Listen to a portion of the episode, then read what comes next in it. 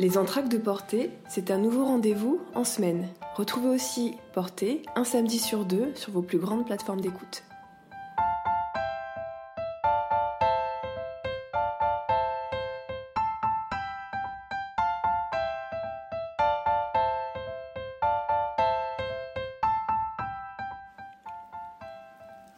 La souffrance fait souvent partie de toute activité physique exercée à l'extrême. Les plus grands athlètes, compétiteurs dans l'âme, vont régulièrement au-delà de leurs limites physiques et parfois même mentales afin d'atteindre leur but, que ce soit battre leur propre record ou gagner une compétition. La danse, avant tout art, mais exercée par de véritables athlètes, et c'est probablement le seul art qui utilise le physique à ce point, et c'est ce qui fait d'ailleurs sa singularité, la danse donc, pousse au dépassement de soi, jusqu'au plus lointain retranchement, pour atteindre le geste, l'expression parfaite. Et cela ne va pas sans souffrance, sans blessure. Mais comme la danse est un métier passion, comme c'est une vocation, c'est-à-dire étymologiquement un appel, la souffrance n'a pas toujours le droit d'être évoquée. Elle est presque taboue, elle doit se taire. La passion doit être christique, c'est-à-dire logiquement souffrance et supplice. Par-delà cet appel, il ne faut pas non plus oublier la loi du marché, qui impose à toute danseuse, à tout danseur d'être constamment en pleine possession de tous ses moyens s'ils veulent pouvoir passer les auditions, être employés et garder leur emploi. Exercer la profession de danseur, de danseuse, c'est faire partie de la catégorie des super-humains.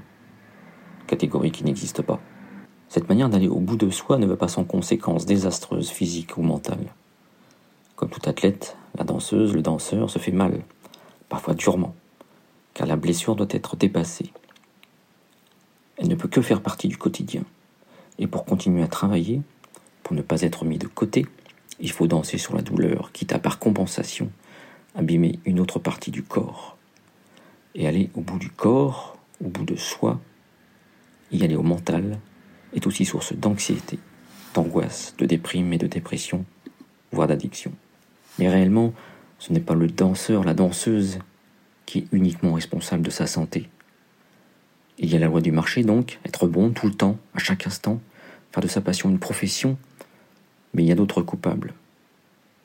Lorsqu'un ou une chorégraphe demande de danser sur du béton, de se jeter sur le sol, de faire du corps une pierre, ce qui n'est nullement, ou qu'il demande de réaliser un solo fait uniquement de chute, n'est-il pas, n'est-elle pas aussi responsable de la maltraitance du danseur?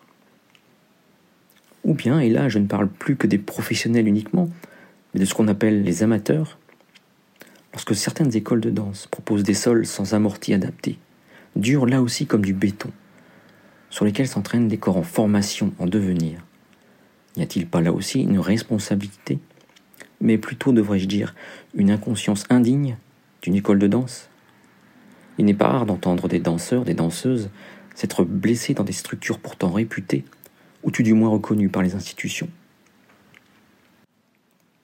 Le danseur, la danseuse, le pratiquant, la pratiquante doit sous prétexte de passion tout accepter, car la réussite passerait aussi finalement par l'aliénation. Aliénation qui parfois va encore plus loin dans certaines structures. Allez, là je sors du cadre de mon thème, je m'égare, mais peut-être pas tant que ça, car le respect d'être humain doit se réaliser globalement. Et si on parle de danseurs, de danseuses, on peut aussi évoquer la condition de certains profs de danse qui par ailleurs étaient dans la majorité d'anciens danseurs, d'anciennes danseuses professionnels. N'y a-t-il pas aussi maltraitance quand certaines écoles de danse profitent éhontément et illégalement de certains dispositifs du Code du travail en imposant à leurs enseignants de se mettre en auto-entrepreneur pour pouvoir travailler, alors que je le rappelle, un auto-entrepreneur est un travailleur indépendant. Il est donc libre d'organiser son travail comme il l'entend et n'est pas soumis à une imitation horaire deux conditions en totale contradiction avec un enseignant dispensant des cours de danse.